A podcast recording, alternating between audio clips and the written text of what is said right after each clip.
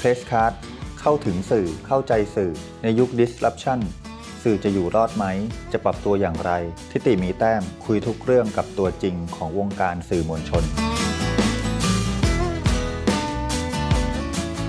สวัสดีครับคุณผู้ฟัง ช่วงทศวรรษที่ผ่านมาสำหรับคนที่ติดตามเหตุบ้านการเมืองมาอย่างต่อเนื่อง คงเคยได้ยินคำว่า ประเทศไทยไม่เหมือนเดิมอีกต่อไป อย่างน้อยก็โดยเฉพาะคนอีสานกับภาคอีสานที่มีความตื่นตัวทางการเมืองและเศรษฐกิจมากขึ้นนะครับ ปรากฏการณ์นี้ถูกสะท้อนผ่านสื่อออนไลน์ที่ชื่อว่า The อีสาน Record เป็นสื่อเล็กๆ ที่อธิบายตัวเองว่า The อีสาน Record ก่อตั้งขึ้นเพื่อเป็นแหล่งข่าวออนไลน์ที่มุ่งนำเสนอประเด็น สังคม การเมือง และเพื่อเสนอมุมมองใหม่เกี่ยวกับประเทศไทย และภาคตะวันออกเฉียงเหนือ หรือภาคอีสาน ทีมงาน The อีสาน Record ประกอบด้วยนักข่าวนักเขียนอิสระ ทั้งชาวต่างประเทศและไทย มีศูนย์ดำเนินงานอยู่ที่จังหวัดขอนแก่น เมืองหลวงแห่งภาคตะวันออกเฉียงเหนือ The อีสาน Record เป็นอีกช่องทางหนึ่งในการส่งเสริมความเข้าใจเกี่ยวกับชีวิตความเป็นอยู่ของพี่น้องชาวอีสาน โดยทำหน้าที่รายงานข่าวการเคลื่อนไหวของผู้คนในระดับรากหญ้าที่กำลังต่อสู้กับการเปลี่ยนแปลงทางการเมืองและสังคมอยู่ขณะนี้ เดอะอีสานเรคคอร์ดทำหน้าที่บอกเล่าเรื่องราวจากภูมิภาคแห่งนี้ด้วยความหวังว่า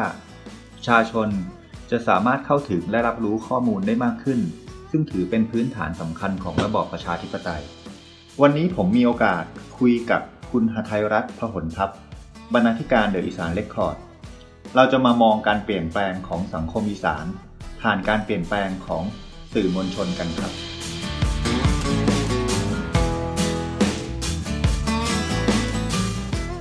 สวัสดีครับ พี่วิทย์หทัยรัตน์พหลทัพสวัสดีครับ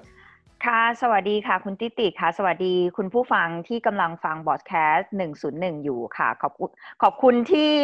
คุณทิติชวนมาคุยค่ะ ครับ ผมจะเรียกคุณหทัยรัตน์ว่าพี่วิทย์นะครับ แล้วก็ได้ค่ะ คุณผู้ฟังก็คงมีคำถามในใจ แล้วก็เราพยายามเรียนรู้ไปด้วยกันว่าสื่อเติบโตขึ้นมายังไง แล้วก็โดยเฉพาะสื่อ อีสานที่กำลังเปล่งเสียงอยู่ ทุกวันนี้เปล่งเสียงจากความเป็นพลเมืองของคนอีสานอย่างไร เดี๋ยวเราจะให้บรรณาธิการเดอะอีสานเรคคอร์ดเล่าให้ฟังนะครับ แต่ว่าผมอยากจะชวนพี่วิทย์คุยอย่างนี้ก่อนครับว่าพี่วิทย์เนี่ยเติบโตมาในสื่อกระแสหลัก แล้วก็เติบโตขึ้นสูงสุดจากสื่อสาธารณะ หรือว่าไทยพีบีที่เรารู้จักกันนะครับ แต่ว่าสุดท้ายแล้วอะไรทำให้พี่ตัดสินใจเลือกที่จะมาทำสื่อ เราจะเรียกว่าสื่อท้องถิ่นก็ได้เนาะที่เดอะอีสานเรคคอร์ดตอนนั้นพี่ตัดสินใจอย่างไรแล้วทำไมถึงเลือกมาที่เดอะอีสานเรคคอร์ดครับ ความจริงเหมือนอีสานเรคคอร์ดตอนนั้นตอนนั้นมันเป็นช่วงของเรียกว่ายังไงเนี่ยคือชีวิตมันพอมันทำงานไปสักช่วงหนึ่งใช่ไหมคะ พี่อยู่ในวงการข่าวแล้วอยู่ในกรุงเทพจะตั้งแต่เรียนก็ใช้เวลาจนถึง ทำงานที่ไทยพีเอสตำแหน่งสุดท้ายก็คือผู้สื่อข่าวอาวุโส มันเป็นคำถามที่เราว่าแล้วยังไงต่อกับชีวิต มันทำมันแล้วก่อนนั้นที่ออกอะค่ะ มันตั้งคำถามว่าเราจะอายุสี่สิบมันมีคำหลายคำถามมามากเลยกับกับชีวิตอะค่ะ ก็เลยคิดว่าถึงเวลาจะเบรกหรือยัง แล้วก็ถึงเวลาที่เราจะใช้ ใช้ชีวิตให้มันเงียบลงหรือยังอะไรเงี้ยเพราะว่าพอเราอยู่ในสื่อกระแสหลัก ทุกอย่างมันคือความเร็ว มันคือการแข่งขัน มันคือ เพราะว่าตอนนั้นเกิดเหตุเพศภัยอะไรเขาจะเรียกหาไทยรัฐใช่ไหมคะอ่าแล้วก็ลึกยิ่งโดยเฉพาะเรื่องการเมืองเรื่องต่างประเทศเรารู้สึกว่า เราร่างเราพัง ค่ะ แล้วก็ตอนช่วงนั้นพี่ก็จะมีเรื่องป่วยเรื่องเป็นโรคเครียดสะสมที่นอนไม่ค่อยหลับด้วยค่ะ ก็เลย ถามตัวเองว่าตัวเองจะไปยังไงต่อ แล้วก็เป็นช่วงจังหวะที่ตอนนั้นได้ทุนที่จะไปเรียนต่ออังกฤษค่ะ ก็แต่ว่าได้ทุนมาสามปีละ เราก็อยากจะเดินทาง อยากจะพักอะไรเงี้ยค่ะ ก็เลยตัดสินใจลาออกเพื่อที่จะคือตอนแรกก็คือหนึ่งก็คือจะไปเรียนต่ออังกฤษ แต่ว่ามันสอบภาษาอังกฤษไม่ผ่านสักทีหนึ่งสามปีแล้วที่เราได้ทุนมา ก็เลยตัดสินใจลาออกเพื่อจะไปเรียนต่อภาษาอังกฤษ แล้วก็เรียนต่อโทที่อังกฤษค่ะ แล้วปรากฏว่าพอเราเรียนโทที่อังกฤษแล้ว คือเรียนเรียนเอ้ยเรียนไม่ไม่ใช่เรียนโท เรียนภาษาอังกฤษที่ภาษาที่ประเทศอังกฤษแล้ว มันก็ยังไม่ผ่านสักทีหนึ่งก็เลยก็เลยงั้นก็ใช้วิธีการเบรกเบรกนะคะ ก็คือคิดว่าถ้าเบรกแล้วยังไงต่อกับชีวิตนะคะ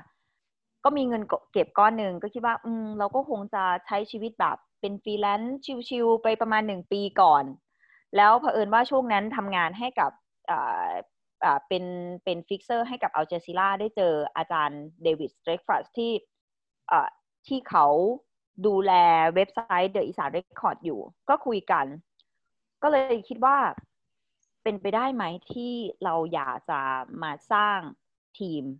ที่อีสานแล้วมันก็ใกล้บ้านแม่ เพราะว่าบ้านพี่อยู่หนองบัวลำพูแล้วอีสาน Recordมีสำนักงงานอยู่ที่ขอนแก่นค่ะ ก็เลยคิดว่า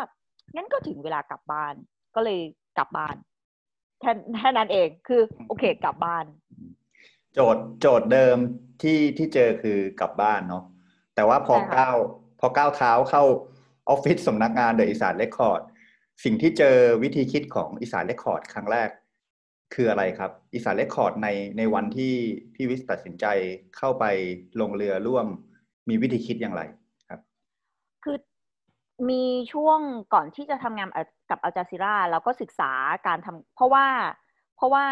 คือคนที่เราทำงานด้วยค่ะ เขาบอกว่าเขาอ่านอีสาน Record เราก็เลยงงว่าอีสาน Record มาจากไหนเป็นใคร แล้วเราตอนหลังมาเราก็เลยเริ่มอ่าน เริ่มอ่านงานอ๋อเขาก็มีตัวตนแบบนี้ แล้วมันตรงกับ concept เรา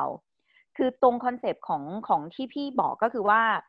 คือด้วยความที่เราเป็นคนอีสานมาอยู่กรุงเทพเราก็จะถูก กดทับในเรื่องภาษา เราไม่สามารถพูดภาษาถิ่นของเราได้ในกรุงเทพ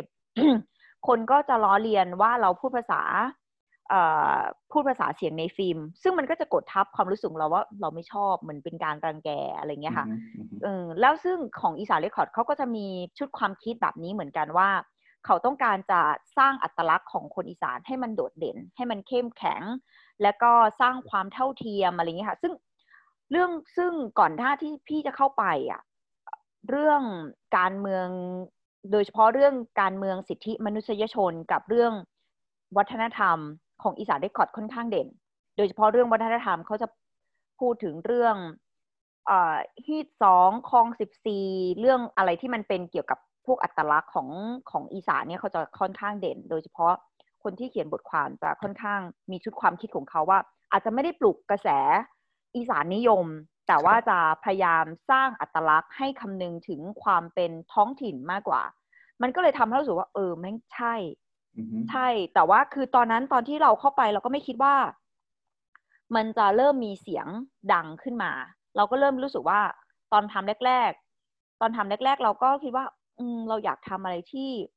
เราที่ตอนที่เราเคยอยู่ในสื่อกระแสหลักเราทำไม่ได้ เพราะว่ามันมี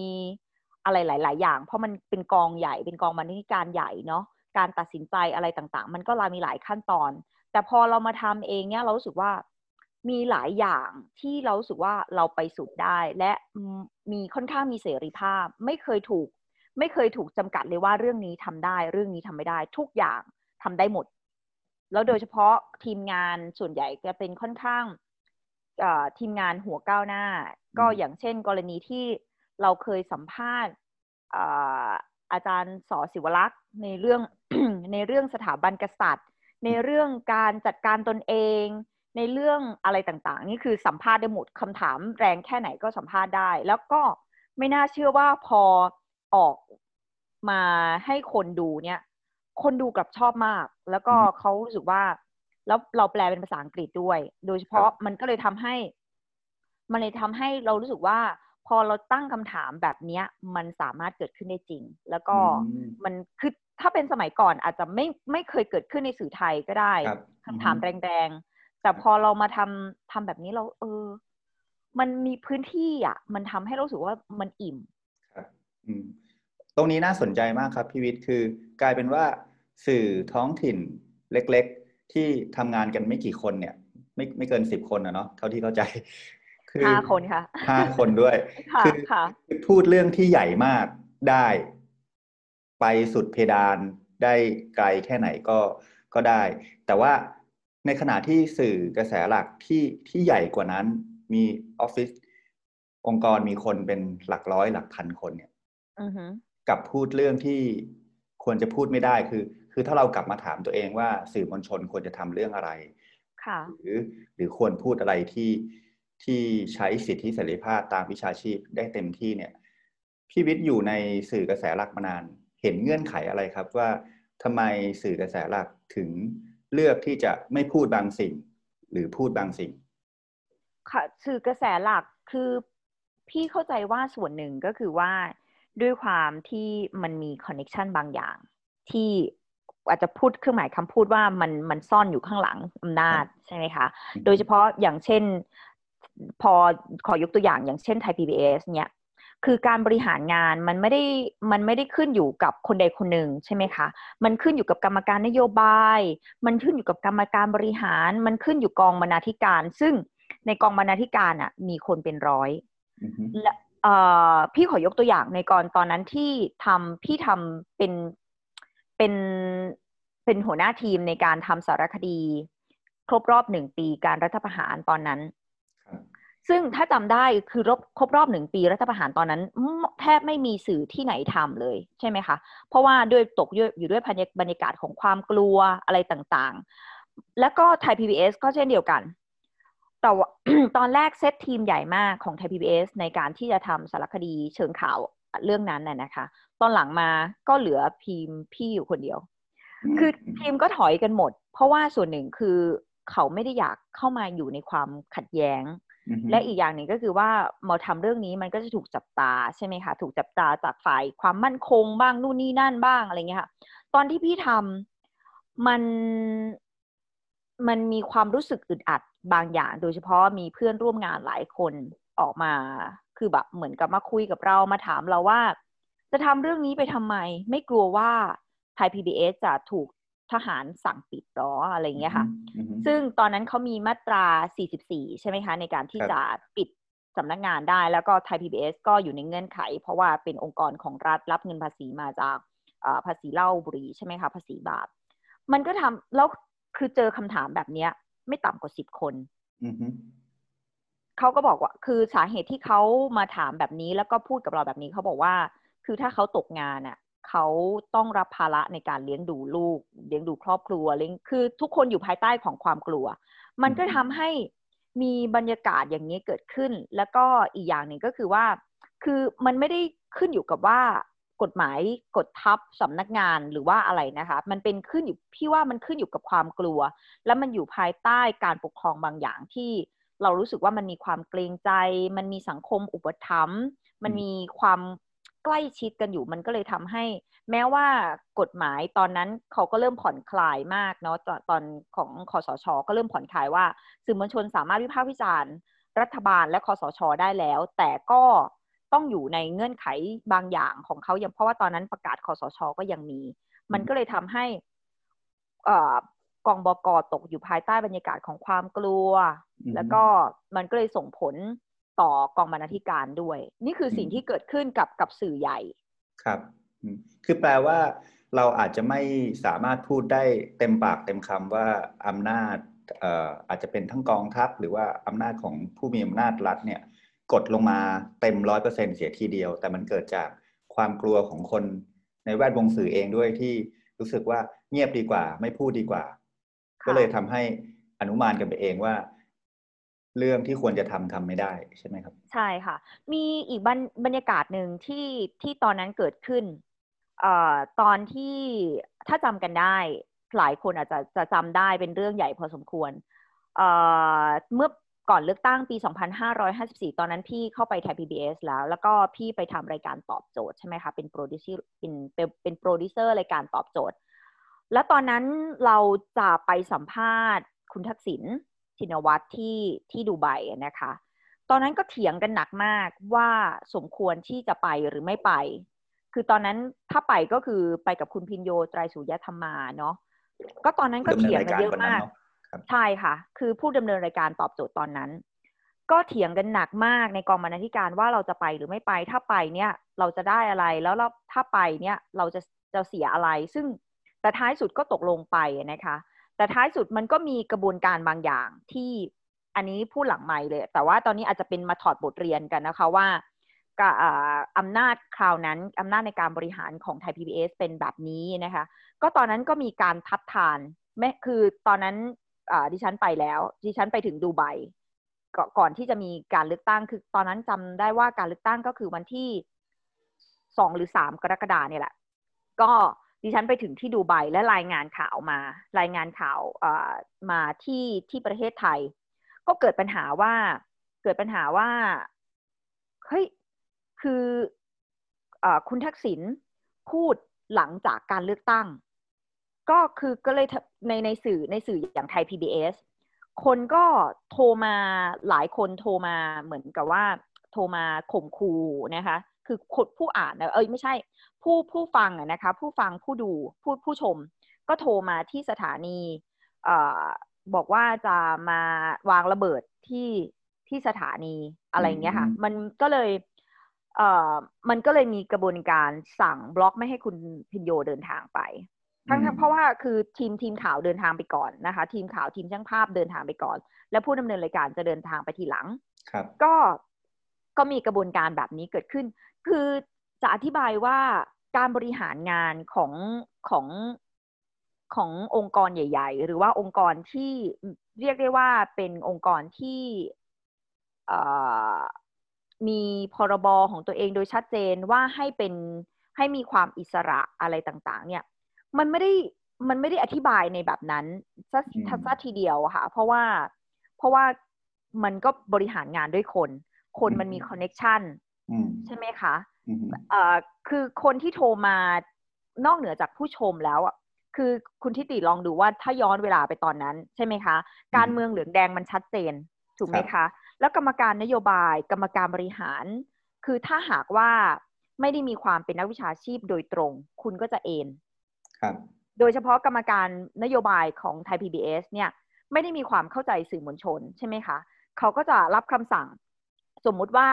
เขามีทีมก็จริง แต่ว่าเขามีความการบริหารงานแบบส่วนตัว ดังนั้นทิศทางในการบริหารงานมันถึงขึ้นอยู่กับอคติของบุคคลในการบริหารงาน ก็เลยเกิดกระบวนการบล็อกคุณพินโยไม่ให้คุณพินโยเดินทางไป แต่ท้ายสุดก็คุณพินโยก็สามารถเดินทางไปได้ เพราะว่าเขาคือคุณพินโยเขาก็มีความเป็นตัวตนสูงใช่ไหมคะครับก็เลยก็เลยผ่านมาได้ แต่ว่าสิ่งที่เรียนรู้จากไทย PBS คราวนั้นก็คือว่า แม้ว่ามันจะมีกฎหมายชัดเจนว่าไทย PBS บริหารงานแบบต้องการความเป็นอิสระ ทั้งทีมข่าว ทีมกองบรรณาธิการที่ปลอดจากการตกอยู่ภายใต้การบริหารงานของฝ่ายของฝ่ายนโยบายของฝ่ายบริหารแต่ท้ายสุดมันก็กลืนกันไปหมด เพราะว่ามันบริหารงานด้วยคน และมันบริหารงานไม่ได้แบบ เหมือนไม่ได้เป็นไปตามที่คือเจตนารมอะไรอย่างเงี้ยค่ะ คือนี่คือสิ่งที่เรียนรู้ในในรอบแปด แปดเก้าปีที่ทำงานกับไทย PBS ก็เลยจะบอกว่าไม่มืออาชีพตามที่พรบเขาอนุญาตให้สื่อได้มีอิสระทำงานเต็มที่ คือถามว่ามืออาชีพไหมคือพี่ว่ามันมันมันเป็นอคติของคนอะการบริหารงานบางทีมันก็แบบมันใช้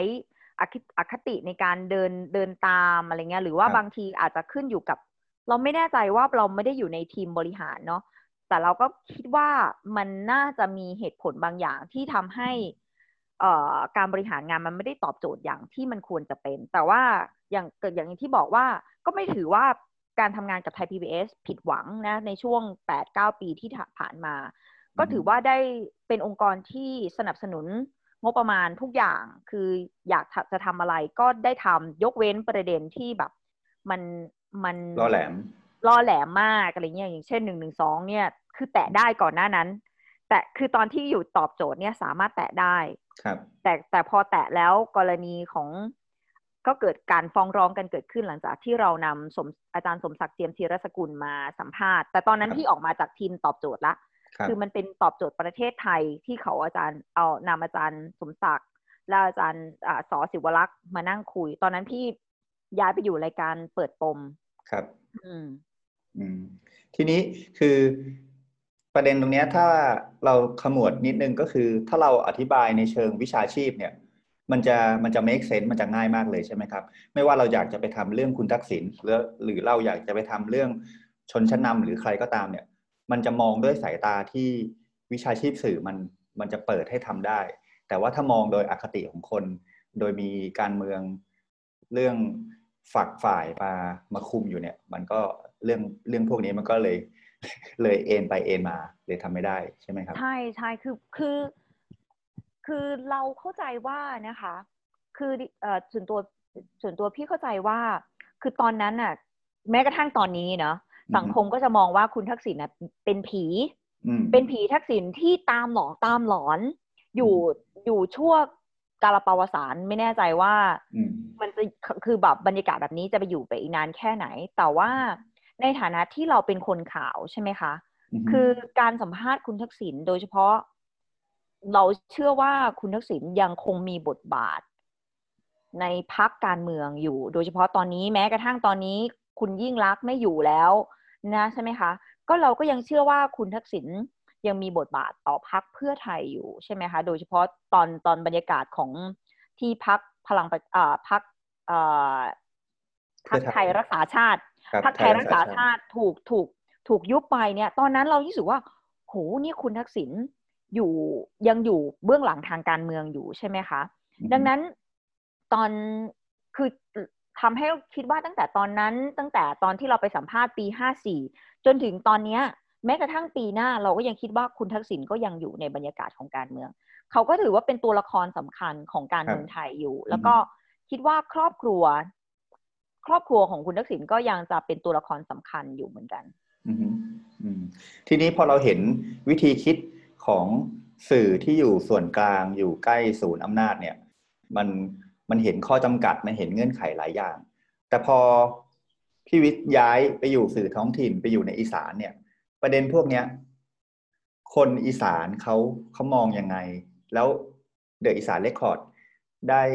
ได้สะท้อนออกมายังไง คือ คือมันยังมีความกังวลอย่างนั้นเหลือไหมครับ หรือว่า หรือว่าเอาเข้าจริงแล้วก็คือ มันเหมือนกับสังคมมันเปิด แล้วคนอีสานมันมันเติบโตเขาอยากจะพูดเขาอยากจะส่งเสียง มันเป็นไปคนอีสานมันเหมือน เอ่อคนศูนย์กลางอำนาจส่วนใหญ่ที่ยังมองว่าโง่จนเจ็บอยู่ไหมครับ คือ คือคำว่าโง่จนเจ็บเนี่ย เป็นสิ่งที่เราเห็นได้เยอะมากบนบนสื่อของของเดอะอีสานเรคคอร์ดเนาะเพราะว่าคนที่นอกจากคนที่เขียนบทความเข้ามา ก็จะแบบพยายามอธิบายว่าทำไมเราถึงถูกนิยามโดยถ้อยคำแบบนี้ เราก็ย้อนกลับมามองตัวเองว่า โดยเฉพาะตัวพี่เองพอเข้าไปทำแล้วก็จะก็จะหันมาดูวาทกรรมต่างๆ ที่ ถูกกระทำจากสื่อจากสื่อส่วนกลาง ที่มองคนอีสานแบบสายตาเหยียดมอง ไม่ได้มองสายตาด้วยความเข้าใจเราก็มามานั่งดูว่าเราจะลดช่องว่างอย่างนี้ยังไงนะคะเพราะว่า เพราะจริงๆในถ้าเขาเข้าไปดูในหลายพื้นที่คือหลังจากที่พี่มาทำเดอะอีสานเรคคอร์ดเนี่ย เราก็ได้ ดูเราได้มีจุดโฟกัสมากขึ้น เพราะแต่ก่อนเนี่ยเราทำทั่วประเทศแล้วก็ต่างประเทศด้วยเนาะมันมันมันมีหลายอำเภอ คือแม้ว่าเราจะไปเดินทางไปทุกเกือบทุกจังหวัดทั่วประเทศก็จริง แต่มันมีหลายอำเภอที่ในภาคอีสานเราไม่เคยไป พอเรามาเข้าใจเขาจริง ๆ แล้ว บางพื้นที่เขาไม่ได้โง่จนเจ็บนะคะแล้วก็ในหลายจังหวัดหรือว่าชาวบ้านบางพื้นที่เขาไม่ได้โง่ คือการถูกนิยามโง่จนเจ็บเนี่ยเป็นถูกนิยามจากคนนอกมากกว่าคือคือชาวบ้านหลายพื้นที่ที่ถ้าเราสังเกตดูเขาลุกขึ้นมาเขาลุกขึ้นมาในการต่อสู้และปกป้องสิทธิของเขาในชุมชนเนี่ย เพราะว่าเขาถูกกระทำคือเขาไม่ได้ถูกกระทำจากความไม่รู้ ใช่ไหมคะ แต่เขาถูกกระทำจากอำนาจรัฐในการในการนำโครงการต่างๆ ที่เขาไม่ได้อยากได้เข้ามาในชุมชน ยกตัวอย่างอย่างเช่น โครงการการสร้างเขื่อนปากมูลใช่ไหมคะ คือชาวบ้านที่นั่นน่ะสามารถที่จะลุกขึ้นมาบอกว่าฉันไม่ได้อยากได้แบบนี้ แล้วก็ฉันฉันพร้อมที่จะเอาตัว เหมือนเอาตัวของตัวเองเนี่ยเข้าต่อสู้จนกระทั่งตัวตาย คือถามหน่อยว่าถ้าเป็นชนชั้นกลางแล้วถูกกระทำจะทำแบบนี้ไหมใช่ไหมคะ แต่ถามว่าคือชาวบ้านเนี่ยเขาอยู่กับท้องถิ่นเขาอยู่กับทรัพยากรที่เขาคือ พอถ้าหากว่าเขามีน้ำเนี่ยเขาก็หาปลาได้ไม่จนนะคะ คือมันไม่ได้เข้านิยามโง่จนเจ็บเลยแต่ว่า คือเขาเขาถูกเหมือนเหมือนคนอีสานถูกทำให้เป็นโง่เจ็บจนเจ็บมากกว่า คืออาจจะบางพื้นที่อาจจะ อาจจะบอกว่าสาเหตุที่คือบางบางพื้นที่อาจจะเป็นพื้นที่ที่มีนิยามของความยากจนที่สุดในประเทศไทย แต่เราถามว่า แล้วคุณเอาอะไรมาวัดความยากจน เขาอาจจะมีข้าวเต็มยุง้งมีที่นาใช่ไหมคะ มีที่นา มีป่าเขา มีน้ำ มีปลา มีอาหารเต็มเต็มท้องทุ่ง แต่ว่าคุณกับมีมานิยามว่าเขาจน ซึ่งความจริงเขาก็ เขาก็มีอาหารกินนะ คือความจนเราไม่ได้ระบุว่ามันมีเงินในกระเป๋าเท่าไหร่หรือเปล่า คือเราว่านิยามส่วนพวกเนี้ย มันเกิดมาจากส่วนกลางซะส่วนใหญ่ในการมานิยามชาวบ้าน ครับ คุณผู้ฟังครับผมอยากจะชวนคุณผู้ฟังตามพี่วิทย์ไปที่อีสานเพื่อให้เห็นภาพร่วมกัน แต่ว่าผมอยากจะชวนคุยสลับไปสลับมานิดนึงว่าไอ้คนอีสานหรือความเป็นอีสานที่มันถูกกดมาตลอดเนี่ย ถูกบูลลี่ด้วยน้ำเสียงที่พี่วิทย์ก็เจอเองด้วยเนาะแล้วก็ความโง่จนเจ็บอะไรต่างๆ ที่ศูนย์กลางอำนาจพยายามที่จะทำให้อีสานเป็นอย่างนั้น แล้วก็ประชาชนส่วนใหญ่ที่ไม่ได้เห็นไม่ได้เข้าไปถึงตัวตนชีวิตของคนอีสานจริงๆ ก็อาจจะเชื่อไปตามนั้น ทีนี้ถ้าเราถอยออกมาก้าวหนึ่งแล้วมองจากวิชาชีพของสื่อ จริง ๆ ที่ควรจะไปทำความเข้าใจหรือไปสลายมายาคติ อันเนี้ยที่รัฐสร้างขึ้นเนี่ยพี่วิทย์อยู่ในสื่อกระแสหลักมาก่อนพี่วิทย์เห็นเห็นกระบวนการหรือเห็นวิธีคิดอะไรของสื่อกระแสหลักที่ที่สุดท้ายแล้วก็เป็นส่วนหนึ่งของการผลิตซ้ำไอ้วัฒกรรมเหล่านี้ที่ทำให้คนอีสานหรือความเป็นอีสานมันยังดูด้อยค่า มันไม่มีตัวตนมันมันมันเปล่งเสียงตัวเองไม่ได้ พี่วิทย์เห็นเงื่อนไขอะไรที่ผ่านมาครับ ค่ะ คือตอนที่ทำสื่อกระแสหลักนะคะ โดยเฉพาะพอเป็นทีวีเนี้ย สิ่งแรกที่ที่มันทำให้เรารู้สึกว่ามันแบ่งแยกแบ่งแยกภูมิภาคชัดเจนก็คือเรื่องภาษา เวลาที่เราไปสัมภาษณ์คนอีสานใช่ไหมคะ เวลาสัมภาษณ์คนอีสานด้วยสายตาคนคนภาคกลางใช่ไหมคะด้วยสายตาของของสื่อส่วนกลางไม่ใช่สายตาคนภาคกลางสายตาสื่อส่วนกลางก็จะให้พยายามให้เขาพูด ให้ชาวบ้านพูดภาษากลาง หรือ ถ้าหากว่าชาวบ้านพูดภาษากลางไม่ได้ก็จะขึ้นซับไตเติลอันนี้มันเป็นการแบ่งแยก แบ่งแยก แบ่งแยกชัดเจนว่าคือคนคนที่เสพสื่อ คนที่เสพสื่อก็ไม่ได้เข้าใจในอัตลักษณ์ของแต่ละพื้นที่ใช่ไหมคะคือคืออันนี้มันเกิดขึ้นจากกับกับกับทุกภูมิภาคนะคะ ไม่ใช่เฉพาะทางภาคอีสาน ถ้าสมมติว่าเราไปภาคใต้เหมือนกัน สื่อส่วนกลางก็จะพยายามบังคับให้ชาวบ้าน พูดภาษากลางให้ได้ ทั้งทั้งที่คนใต้บางคนลิ้นแข็งมาก เขาพูดไม่ได้ เขาพูดไม่ได้เลย ใช่ไหมคะ มันก็ต้องทำให้แล้วพอเขาพูดไม่ได้ใช่ไหมคะ นักข่าวก็นักข่าวโดยเฉพาะทีวี ก็จะมาขึ้นซับไตเติลนี่มันก็เป็นการแบ่งแยกชัดเจนแล้วว่าอ๋อคุณแบ่งแยก คุณแบ่งแยกภาคโดยการขึ้นซับไตเติลมันก็คือคนคนที่เป็นคนดูต่างจังหวัดเขาก็จะรู้สึกว่า อ๋อ เพราะว่าคนภาคกลางไม่เข้าใจใช่ไหม อันนี้คือคุณต้องการทำข่าว คุณต้องการทำข่าวให้คนภาคกลางได้เข้าใจ ทั้งๆทที่จริง ๆ แล้วกระบวนการกระบวนการที่มันควรจะเป็นก็คือว่าทุกคนสามารถเข้าใจภาษาของแต่ละท้องถิ่น อันนี้น่าน่าจะเป็นสิ่งที่พยายามผลักให้ให้คนให้คนที่ เขาพยายามรับสื่อได้ได้เข้าใจนะคะ ก็เลยรู้สึกว่าอันนั้นตอนตอนที่ทำข่าวก็รู้สึกแบบนี้ว่า เออทำไมเราต้องบังคับให้คนแต่ละภูมิภาคพูดภาษากลางหรือบางคือทางอีสานจะเรียกว่าพูดภาษาไทยด้วยซ้ำไปทำไมต้องบังคับให้เราพูดภาษาไทยอะไรเงี้ย เพราะว่าบางคนก็ไม่ได้อยากพูด บางคนก็พูดไม่ได้ อะไรเงี้ยค่ะ มันก็เกิดบรรยากาศแบบนี้เกิดขึ้น อืมคือทั้งทั้งที่เราก็ไม่เคยคือในบรรดาแวดวงสื่อเราก็ไม่เคยมีการ เอ่อ พิสูจน์กันเป็นเรื่องเป็นราวเนาะว่าเอาเข้าจริงแล้วเนี่ย คนดูข่าวหรือคนดูเสพสื่อกระแสหลักเนี่ย ที่เขาเป็นคนต้องใช้สำเนียงภาคกลางหรือสำเนียงไทยเนี่ย จริง ๆ แล้วสัดส่วนมันมีแค่ไหนกัน เอาเข้าจริงแล้ว คนที่ฟังภาษาอีสาน ภาษาลาวได้รู้เรื่องกว่า ใช้โดยธรรมชาติชีวิตประจำวันหรือแม้แต่ภาษาใต้ก็อาจจะมีมากกว่า คนภาคกลางด้วยซ้ำใช่ไหมครับ อาจจะเป็นไปได้ค่ะ แต่ว่า แต่เลยเลยประเด็นเนี้ยก็เลยเลยเป็นพอพี่มาทำแต่อีสานเรคคอร์ดใช่ไหมคะ เวลาเราสัมภาษณ์หรือว่าเราเขียนเข้าไปในในสารคดีเชิงข่าวอะไรเงี้ยค่ะเราพยายามเราจะพยายามคงภาษาถิ่นไว้ แล้วก็หรือบางคนเนี่ยเราจะสัมภาษณ์เป็นภาษาเป็นภาษาลาวอีสาน คือสัมภาษณ์ลาวอีสานมาเลย แล้วก็คือมาขึ้นซับไตเติลขึ้นซับขึ้นซับไตเติลเพราะว่าสิ่งหนึ่งที่เรา ที่เราทำก็เพื่อที่จะให้คนดูจากโซเชียลมีเดียบางคนที่เขาอาจจะเลื่อนเลื่อนผ่านอะไรเงี้ยค่ะได้ได้ได้ดูไม่ได้อยากฟังเสียง แต่ว่าคือสิ่งหนึ่งที่เราอยากทำก็คือว่าอยากให้คนฟังเสียง แล้วอยากให้คนหันมาพูดภาษาภาษาลาวอีสานเยอะๆแม้กระทั่งแบบไม่ได้อยู่ในในภูมิภาคอีสาน เพราะว่าพอคนพอคนอีสานไปอยู่ที่อื่น เวลาจะพูดภาษาอีสานมันจะมีความเขินอาย ใช่ไหมคะ แล้วก็อีกอย่างหนึ่งก็ถูกอย่างที่บอกอาจจะถูกบูลลี่ ถูกกันแกล้ง แล้วก็ถูกแบบเหมือนถูกเหยียด มันจะทำให้คน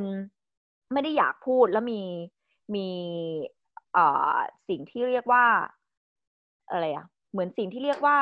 เป็นการกดทับทางทางภาษาอยู่อะทำให้เขาไม่อยากจะแสดงตัวตนว่าเขาเป็นลาวอีสาน เราก็เลยพยายามที่จะโอเค ถ้าหากว่าเราสามารถทำได้ก็คือพยายามผลิตสื่อด้วยด้วยอัตลักษณ์ของอีสาน ก็คือให้เขาพูดได้พูดภาษาเขา หรือแม้กระทั่งวิชานักวิชาการหลายคนถ้าอยากพูดภาษาลาวอีสานให้เขาจัดเลย คือโดยเฉพาะตอนที่ทำครบรอบหนึ่งครบรอบหนึ่งปีเอ่อครบรอบสิบปีของการถูกสลายการชุมนุมทางการเมืองปี 2553 เราก็ให้นักวิชาการ ที่อยากจะพูดภาษาลาวอีสานได้พูดออกมา ซึ่งมันทำให้คือถ้อยคำบางคำในเชิงวิชาการ มันก็มันก็อธิบายถูกอธิบายเป็นภาษาเป็นภาษาลาวอีสาน ซึ่งคนในอีสานได้เข้าใจมากขึ้นอะไรประมาณนี้ค่ะ นี่คือนี่คือสิ่งที่พยายามเอาเทคนิคของสื่อส่วนกลางไปใช้ว่าอ๋อสื่อวิดีโอมันมีพลัง ก็เอาเป็นพลังของของของคนพื้นที่ซะอะไรประมาณนี้ค่ะ ครับ คุณผู้ฟังครับ พอพี่วิทย์พูดถึงเเนื้อหางานหนึ่งทศวรรษหรือว่าสิบปีการสลายการชุมนุมการชุมนุมทางการเมืองเมื่อปีห้าสามเนี่ย มันก็เกิดคำถามตามมานะครับว่าที่ผ่านมาเราก็เห็นว่าสื่อมักจะเลี่ยงที่จะพูดถึงความขัดแย้งครั้งนี้ แต่ว่าคุณผู้ฟังที่อาจจะไม่ได้ตาม The Isaan Record มาตั้งแต่แรกเนี่ย ถ้าเข้าไปดูวันนี้ก็จะเห็นซีรีส์ชุดใหญ่ เรื่อง 10 ปีการสลายการชุมนุม 99 ศพของคนเสื้อแดงที่เคยเกิดขึ้นเมื่อปี 53 เนี่ย ผมถามพี่วิทย์นิดนึงครับว่าอะไรทำให้ The Isaan Record ถึงเดินหน้าทำเรื่องนี้อย่างจริงจัง เป็นเรื่องยาวเป็นเรื่องชุดกองบรรณาธิการ Isaan Record หรือแม้แต่ทีมบรรณาธิการเนี่ย คิดในใจเรื่องนี้ยังไง ทำไมถึงทำเรื่องนี้เป็นเรื่องใหญ่ทั้งๆที่เป็นสื่อเล็กๆอยู่ที่อีสานครับค่ะ คือสิ่งหนึ่งมันขึ้นมาจาก passion ของเราเองเนาะด้วยความที่พี่เป็นนักข่าวการเมืองเนาะแล้วก็สนใจสนใจเรื่องนี้มาโดยตลอด แล้วก็ส่วนหนึ่งก็คือว่าเราเป็นคนอีสานด้วย แล้วก็เอ่อก็เลยคุยกับทีมค่ะ อันนี้เป็นความสนใจส่วนตัวของพี่เอง เพราะว่าตอนที่เราออกจากไทย PBS แล้วพี่มีโปรเจกต์อยากอยากจะเขียนหนังสือ เกี่ยวกับเรื่องเรื่องเหตุการณ์ทางการเมืองอะไรเงี้ยค่ะในการในเชิงเหมือนถอดบทเรียน ก็เลยคุยกับทีมว่าในเมื่อสิบปีเนี่ยมันเป็นความเจ็บปวดเนาะเป็นความเจ็บปวดเป็นความเจ็บปวดของของคนที่ถูกกระทำเป็นความเจ็บปวดของคนที่มีส่วนเกี่ยวข้อง ก็เลยเอามานั่งดูว่าในภาคอีสานเนี่ยมีคนตายกี่คนจากเหตุการณ์การชุมนุมครั้งนั้น คือถอดออกมาเลยยกภาค เราก็พบว่ามันมีคนที่มีมีทะเบียนบ้านหรือว่ามีบัตรประชาชนเป็นคนอีสานสามสิบห้าคนสามสิบหกคน แล้วก็นอกจากนั้นยังมีประชากรแฝงที่เป็นแรงงานมาจากอีสานแล้วไปอยู่ภาคอีสานแล้วถูกถูกทำให้เสียชีวิตในในเหตุการณ์ครั้งนั้นด้วยอะไรอย่างนี้ค่ะก็ถือว่าเกือบครึ่ง ครึ่งครึ่งเป็นคนอีสาน เราก็เลยมาถอดชุดความคิดต่อว่า แล้วคนอีสาน ทำไมเขาถึงได้ถูกกระทำแบบนี้ ก็เลยมามานั่งนั่งคุยกับทางนักวิชาการที่เขาทำวิจัยเรื่องวัฒกรรมเกี่ยวกับคนเสื้อแดง หรือว่าวัฒกรรมทางการเมือง ในช่วงปี 2553-54 อะไรเงี้ยค่ะเขามันก็เจอชุดความคิดว่าการที่คนอีสานถูกกระทำแบบนี้ ซึ่งส่วนตอนนั้นคนอีสานไปชุมนุมซะส่วนใหญ่เนาะใช่ไหมคะจะเป็นน่าจะเป็นประชากรหลักที่ไปชุมนุมในช่วงนั้น ก็เลยถูกพบว่าสาเหตุที่เกิดการเกิดทำให้รัฐบาลกล้าใช้อำนาจในการล้อมปราบ ก็เพราะว่าผู้ชุมนุมส่วนใหญ่เป็นเป็นคนที่มีเสียงน้อยใช่ไหมคะอาจจะเสียงไม่ได้มีพลัง แล้วก็ไม่ได้เป็นคนชั้นนำจะมันเลยทำให้มันเลยทำให้อ่การใช้อำนาจมันมันตัดสินใจได้ง่ายขึ้นใช่ไหมคะ เหมือนกับ เหมือนกับกรณีทั่วไป ถ้าหากว่าเป็นชาวบ้าน เป็นชาวเป็นชาวบ้านถ้าหากว่ารัฐเอาโครงการอะไรต่างๆ เข้าไปนี่ตอนแรก ๆ เขาก็จะไม่ได้ เขาก็จะไม่ได้รู้สึกรู้สาอะไร เพราะคิดว่าชาวบ้านไม่มีปากมีเสียง เช่นเดียวกันกรณีของการชุมนุม 2553 เนี่ย เราก็เลยเจอเจอข้อมูลแบบนี้นะคะ ว่าจากการพูดคุยการถอดชุดความคิดหรือว่าการอ่านงานวิจัย ก็เราก็เจอว่า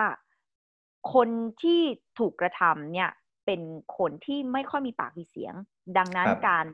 การการกระทำแบบนี้ก็เลย ก็เลยสามารถทำได้อะไรประมาณนี้ค่ะ แล้วก็สิ่งหนึ่งก็คือ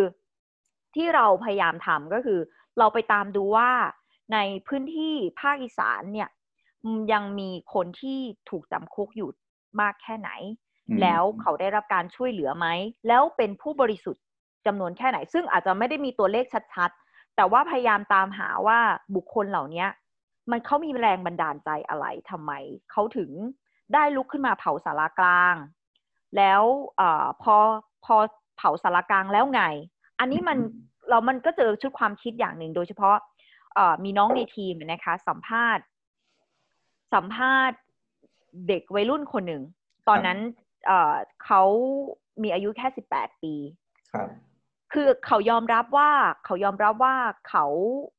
ทำไปเพราะความโกรธแค้นจริง ๆ เพราะว่าสิ่งหนึ่งก็คือเขาติดตามฟังจากวิทยุคลื่นหนึ่งของจังหวัดอุดรธานีนะคะ ว่ามีการสลายการชุมนุมที่กรุงเทพแล้วก็มีคนเสียชีวิตจำนวนมาก มันได้เกิดความโมโห เพราะเขารู้สึกว่าเพื่อนพี่น้องของเขาถูกยิงตายกลางเมือง อะไรอย่างเงี้ย มันเลยทำให้เกิดเกิดชุดความคิดว่าเขาต้องเอาคืน ซึ่งเขาก็ไม่รู้ว่าจะเอาคืนที่ไหน ดังนั้นสิ่งที่เป็นตัวแทนของอำนาจรัฐก็คือสารกลาง เขาก็รู้สึกว่าเขาต้องการจะจัดเขาต้องการที่จะเอาคืนให้เร็วที่สุดตอบโต้ แล้วพอเขาเอ่อไปอยู่ถูกจับจำคุกใช่ไหมคะ ถูกจำคุกชีวิตแรก ๆของเด็ก ซึ่งอายุสิบเจ็ดสิบแปดการเข้าไปอยู่ในคุกเหมือนการตกนรกทั้งเป็น เพราะว่าคือแทนที่เขาจะได้ใช้ชีวิตในในห้องเรียนในอะไรต่างๆ ใช่ไหมคะ เขากลับไปใช้ชีวิตในเรือนจำที่มันไม่เห็นไม่เห็นอนาคตเลย พอเขาออกมาถามว่าชีวิตเขาเขาเขาเลิกที่จะเป็นเป็นเป็นคนเสื้อแดงไหม หรือว่าเลิกที่จะติดตามทางการเมืองไหม ไม่ครับเขายังมีชุดความคิดอยู่ว่าเขาต้องการประชาธิปไตยที่สมบูรณ์ หลายคนจะอาจจะนิยามว่า ประชาธิปไตยประชาธิปไตยที่สมบูรณ์ของคุณคืออะไร หลายคนอาจจะบอกว่าเป็นการเลือกตั้ง แต่ไม่ สิ่งหนึ่งที่น้องคนนี้บอกก็คือว่า ผมต้องการ ผมต้องการให้อ่ให้บ้านที่อุดรธานีได้รับการได้รับการพัฒนาเหมือนกรุงเทพทำไมทำไมทำไมพวกเราถึงไม่ได้รับการพัฒนาเหมือนที่กรุงเทพทำไมงบประมาณมันเลยกระจุกอยู่ที่นั่นทำไมพวกเราถึง จะต้องมารอคอยการพัฒนาจากนักการเมืองทำไมพวกเราไม่ได้แบบมีความเท่าเทียมสักทีนี่คือนี่คือชุดความคิดของนี่คือชุดความคิดของคนที่กระทำความผิดโดยที่เกิดขึ้นจากความโกรธแค้นใช่ไหมคะ แต่คือถามว่า นี่คือนิยามของความเท่าเทียมไหมนิยามนี้นี่คือนี่คือหลักคิดของประชาธิปไตยไหมก็คือ นี่คือหลักคิดของประชาธิปไตยว่าคุณทุกคนต้องเข้าเทียมกันใช่ไหมคะ มันคือต้องเกิดการการการเมืองมันสัมพันธ์กับทุกคน คือคือมันต้องเติมท้องให้ทุกคนได้อิ่มเท่ากัน ไม่ใช่ว่าเติมท้องเฉพาะคนกรุงเทพคนคนอีสานก็เป็นประชากรที่อยู่ภายใต้ รัฐธรรมนูญของของประเทศไทยเหมือนกันทำไมไม่ไม่ไม่มีความเท่าเทียม นี่คือนี่คือสิ่งที่เราเจอ อย่างน้อยเสียงของ เด็กหนุ่มคนนี้ก็ยังก็ยังสะท้อนอีกว่า คนที่เคยกล่าวหาเขาว่าเสียงของคนต่างจังหวัดเนี่ย ไม่เท่าเสียงคนกรุงเทพเสียงคนคนกรุงเทพมีคุณภาพมากกว่า คนอีสานคิดแต่เรื่องเลือกตั้ง แล้วจะเป็นทางออกของประเทศ อันนี้ก็ไม่จริง เพราะว่าเขาพูดเลยว่าอยากให้ที่บ้านเขาได้รับการพัฒนาใช่ไหมครับใช่ค่ะ แล้วอีกกรณีกรณีหนึ่งนะคะ ที่อันนี้พี่ไปทำเองที่จังหวัดอุบลราชธานี ก็คือว่าคุณลุงตอนนี้อายุหกสิบแล้วค่ะสมคุณคุณสมศักดิ์นะคะ ก็ตอนที่เขาตอนที่เขาถูกจับเนี่ยเขาอธิบายตัวเองว่าเขาไม่ได้เข้าไปเผาสารกลางจังหวัดอุบลราชธานี แต่วันนั้นโดยโดยที่หน้าที่ของเขาเนี่ยเขาเป็นอปพรคือด้วยด้วยนิสัยของอปพรก็จะเหมือนอยากช่วยเหลือ แล้ววันนั้นเขาก็ได้ยินข่าวว่าจะ มีการชุมนุมใช่ไหมคะก็ก็ไปเก็งสังเกตการแล้วพอเกิดเหตุการณ์ การยิงการเกิดขึ้น การเผาสารกลางขึ้น เขาก็เข้าไปอุ้มบุคคลเจ็บออกมา เขาบอกว่าเขาได้เข้าไปอุ้มสามคน แต่จังหวะนั้นก็คือตำรวจใช้คือพอเกิดเหตุการณ์เกิดขึ้นใช่ไหมคะ มันมีกล้องวงจรปิดที่สามารถถ่ายใบหน้าของเขาที่เขาไปอุ้มคนออกมาเนี่ย ก็ถือว่าเป็นหลักฐานของทางตำรวจในการฟ้องร้องเอาผิดเขา แต่ท้ายสุดก็ปล่อยตัวออกมา โดยที่เขาก็ไม่ได้มีความผิด แต่ว่าสิ่งหนึ่งที่มันเกิดขึ้น และทำให้เรารู้สึกว่ามันน่าจะเกิดขึ้นกับหลายครอบครัวของคนที่ถูกจับ และหลายครอบครัวที่เกี่ยวข้องกับเหตุการณ์การสลายการชุมนุมก็คือว่า ครอบครัวล่มสลายคือคุณสมศักดิ์เนี่ย พ่อเสียชีวิตกับแม่เสียชีวิตในระหว่างที่ตัวเองอยู่ในเรือนจำไม่ได้มีโอกาสออกมา เข้างานบาไปไปร่วมงานศพเลย แล้วก็ตัวเองระหว่างนั้นตัวเองก็ป่วยเป็นอัมพฤกษ์อัมพาตเขาเล่าจังหวะหนึ่งในช่วงฉากหนึ่งของชีวิตเขาที่เขาได้เข้าเดินเข้าโรงพยาบาลในระหว่างการถูกจองจำก็คือว่า โซ่ยังติดอยู่ที่อยู่โซ่ตรวนนะคะ โซ่ตรวนยังถูกล็อกกับถูกล็อกกับเอ่อกับเตียงในโรงพยาบาล ซึ่งเราเห็นเรารู้สึกว่า ชีวิตของคนไม่ได้กระทำความผิด แล้วทำไมต้องรับโทษขนาดนี้ เราก็เลยแบบงงว่าท้ายสุดแล้ว คือหน่วยงานที่เกี่ยวข้องเนี้ยเขาแก้ไขปัญหาเรื่องนี้ยังไง คือมีใครออกมาขอโทษกับเรื่องนี้ไหม คือมีบางส่วนได้รับการชดเชย ใช่ไหมคะ แต่ถามว่า การชดเชยเหล่านั้นมันทดแทนความเจ็บปวดและความเสียหายที่เกิดขึ้นไหม แล้วก็คือโดยโดยในซีรีส์นี้ไม่ได้บอกว่าเราพยายามที่จะตามหาความจริง แต่ว่าเราต้องการถอดบทเรียน แล้วก็ให้ผู้ที่เกี่ยวข้องเนี่ยเอาข้อมูลของเราไปใช้ได้เลย ได้ฟรีเลย ได้ฟรีเลยหากคุณจะเอาไปใช้ให้มันเกิดประโยชน์ คือไม่ได้ไม่ได้ว่ากันเลย เพราะว่าเราทำเพื่อที่จะถอดบทเรียนแล้วก็ สิ่งหนึ่งที่โดยโดยเฉพาะคนถามเนี่ยแล้วก็ตัวบรรณาธิการเองเนี่ยก็คือว่า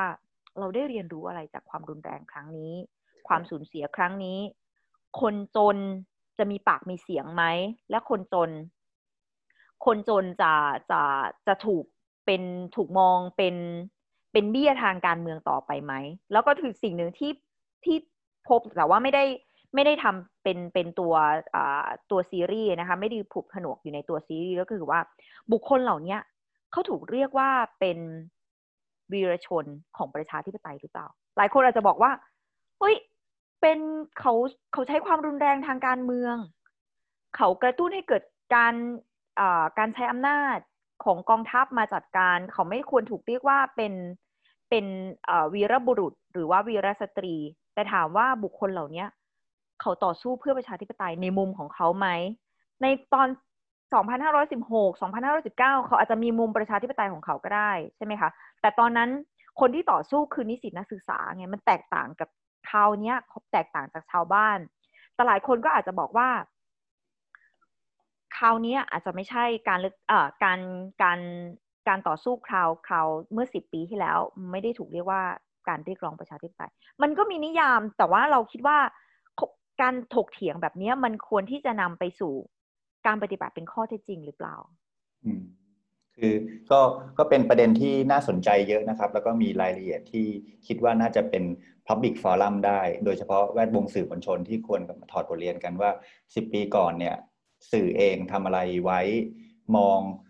ชาวบ้านมองคนเสื้อแดงไว้อย่างไร รายงานข่าวไปแบบไหน แล้ว10 ปีต่อมาผลที่เกิดขึ้นมันเกิดอะไร ที่เป็นบทเรียนของสังคมไทยใช่ไหมครับและอีสานเรคคอร์ดก็ก็พยายามรายงานเรื่องนี้ออกมา ทีนี้ถ้าถ้านอกจากเรื่องสิบปีการสลายการชุมนุมที่เป็นเรื่องทางการเมืองเนี่ยครับIsaan Record ตั้งโจทย์ที่ที่รู้สึกว่าอยากจะทำไปในอนาคตของของตัวเว็บไซต์ของกองบรรณาธิการเองเนี่ย มองไปข้างหน้ายาวๆ เนี่ยพี่วิทย์เห็นโจทย์อะไรที่มันท้าทายไหมครับ โดยเฉพาะเรื่องเกี่ยวกับอีสานเนี่ยถ้าถ้าเราพยายามมอง Isaan Record ต่อไปในอนาคต มันมีโจทย์อะไรที่รู้สึกว่า Isaan Record กำลังจะเผชิญไปข้างหน้าอีกบ้าง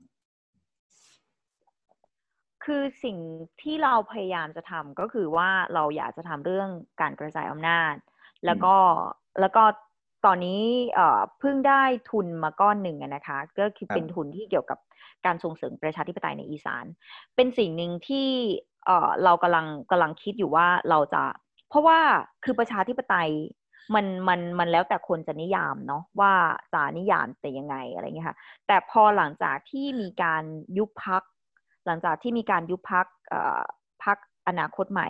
ครับความตื่นตัวของนักศึกษาของประชาชนของแม้กระทั่งในวงการวิชาการในอีสานค่อนข้างหลากหลายและตื่นตัวค่อนข้างมาก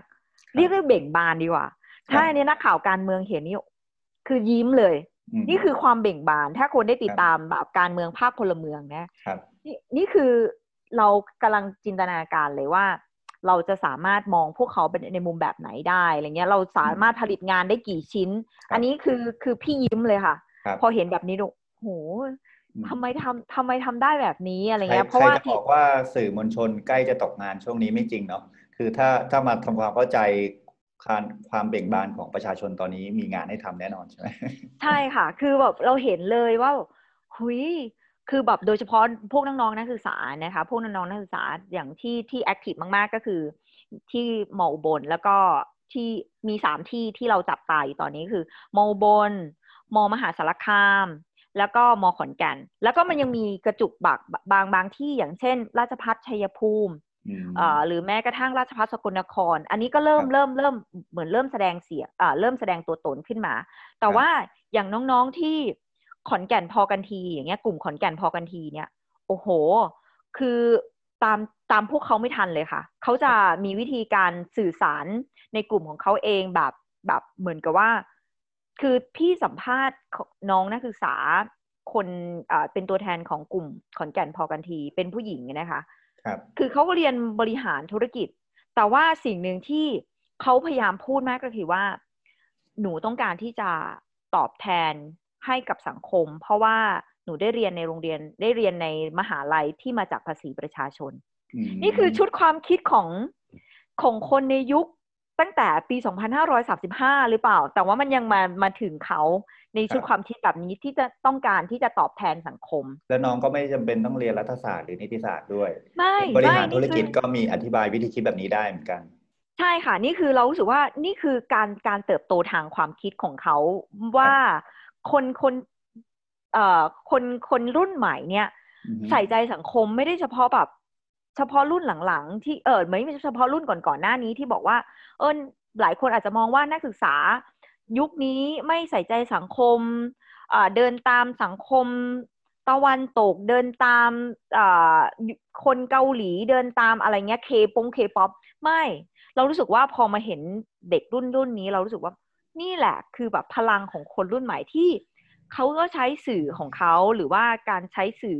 แบบ ในโซเชียลมีเดียในการสื่อสาร แล้วก็ปลุกพลังของคนที่คิดเหมือนเขาแบบมารวมกลุ่มกันแล้วโดยเฉพาะตอนที่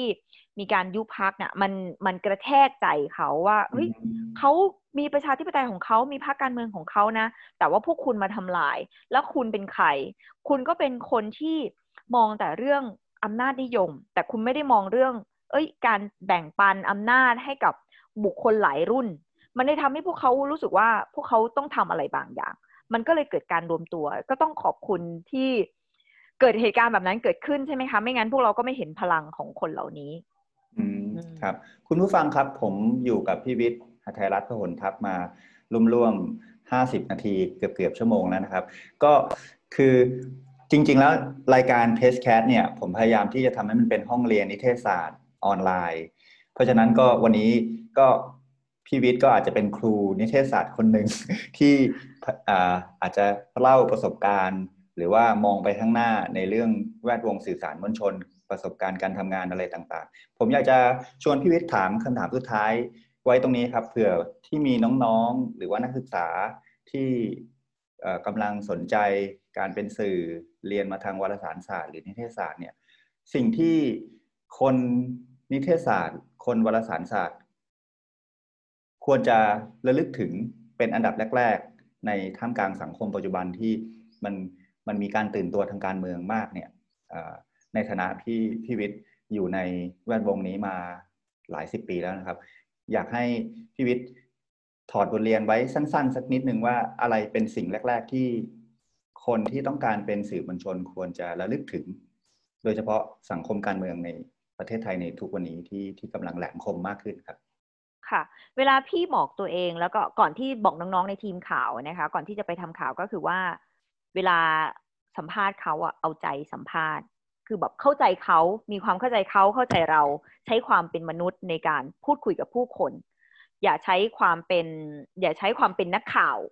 เข้าไปเข้าไปพูดคุยหรือว่าทำงานมากซะจนลืมความเป็นมนุษย์ คือทุกครั้งก็จะบอกแบบนี้แล้วก็ทุกครั้งที่มีโอกาสได้บรรยายให้น้องๆฟังก็คือ หรือว่า ในคณะในในในวิชาวารสารศาสตร์ก็จะบอกว่า คือมนุษย์กับนักข่าว ก็เป็นคนคนเดียวกัน มันมันเราไม่สามารถที่จะแยกออกมาได้ชัดเจน ดังนั้นก็คือเวลาทำงานก็ใช้ความเข้าใจเขาเข้าใจเรา คือนักข่าวหลายครั้งนะคะ ก็จะบอกว่าตัวเองตัวเองต้องถอดถอดหัวโขนออกให้ได้ ถอดหัวโขนออกให้ได้ว่าตัวเองเป็นนักข่าว แล้วต่อตัวเองเป็นคนอะไรเงี้ยครับแต่บางทีมันก็ถอดยากนะคะ แต่ว่าเราจะทำยังไงไม่ให้เส้นบางๆ มันไหลมาหากัน หลายครั้งที่เหมือนกันที่พี่ทำเกี่ยวกับเรื่องสิทธิมนุษยชน โดยเฉพาะเรื่องถามว่าเรื่องเรื่องหนึ่งทศวรรษพฤษภาห้าสามเมษาพฤษภาห้าสามเนี่ย พอเราเราทำมาก ๆ มันสะเทือนใจไหม มันมันโกรธไหม มันแค้นไหม ถามว่ามีไหม มี แต่เราต้องพยายามทำใจให้เป็นกลาง แล้วก็ใช้ความเป็นมนุษย์ในการเล่าเรื่อง เพื่อจะดึงมนุษย์ให้มาเข้าใจผู้คนเหล่านี้ แล้วหาทางแก้ ไม่ใช่ว่าทำด้วยความโกรธแค้นแล้วก็เอามันอะไรเงี้ยไม่ใช่ค่ะ แต่ว่าจะจะทำให้ให้คนคนคนที่รับสารมาเข้าใจบุคคลเหล่านี้ยังไง แล้วก็นี่แหละค่ะ เป็นเป็นสิ่งที่ที่พี่เรียนมาจาก คือพี่เรียนคือถามว่าพี่เรียนวารสารศาสตร์มาไหม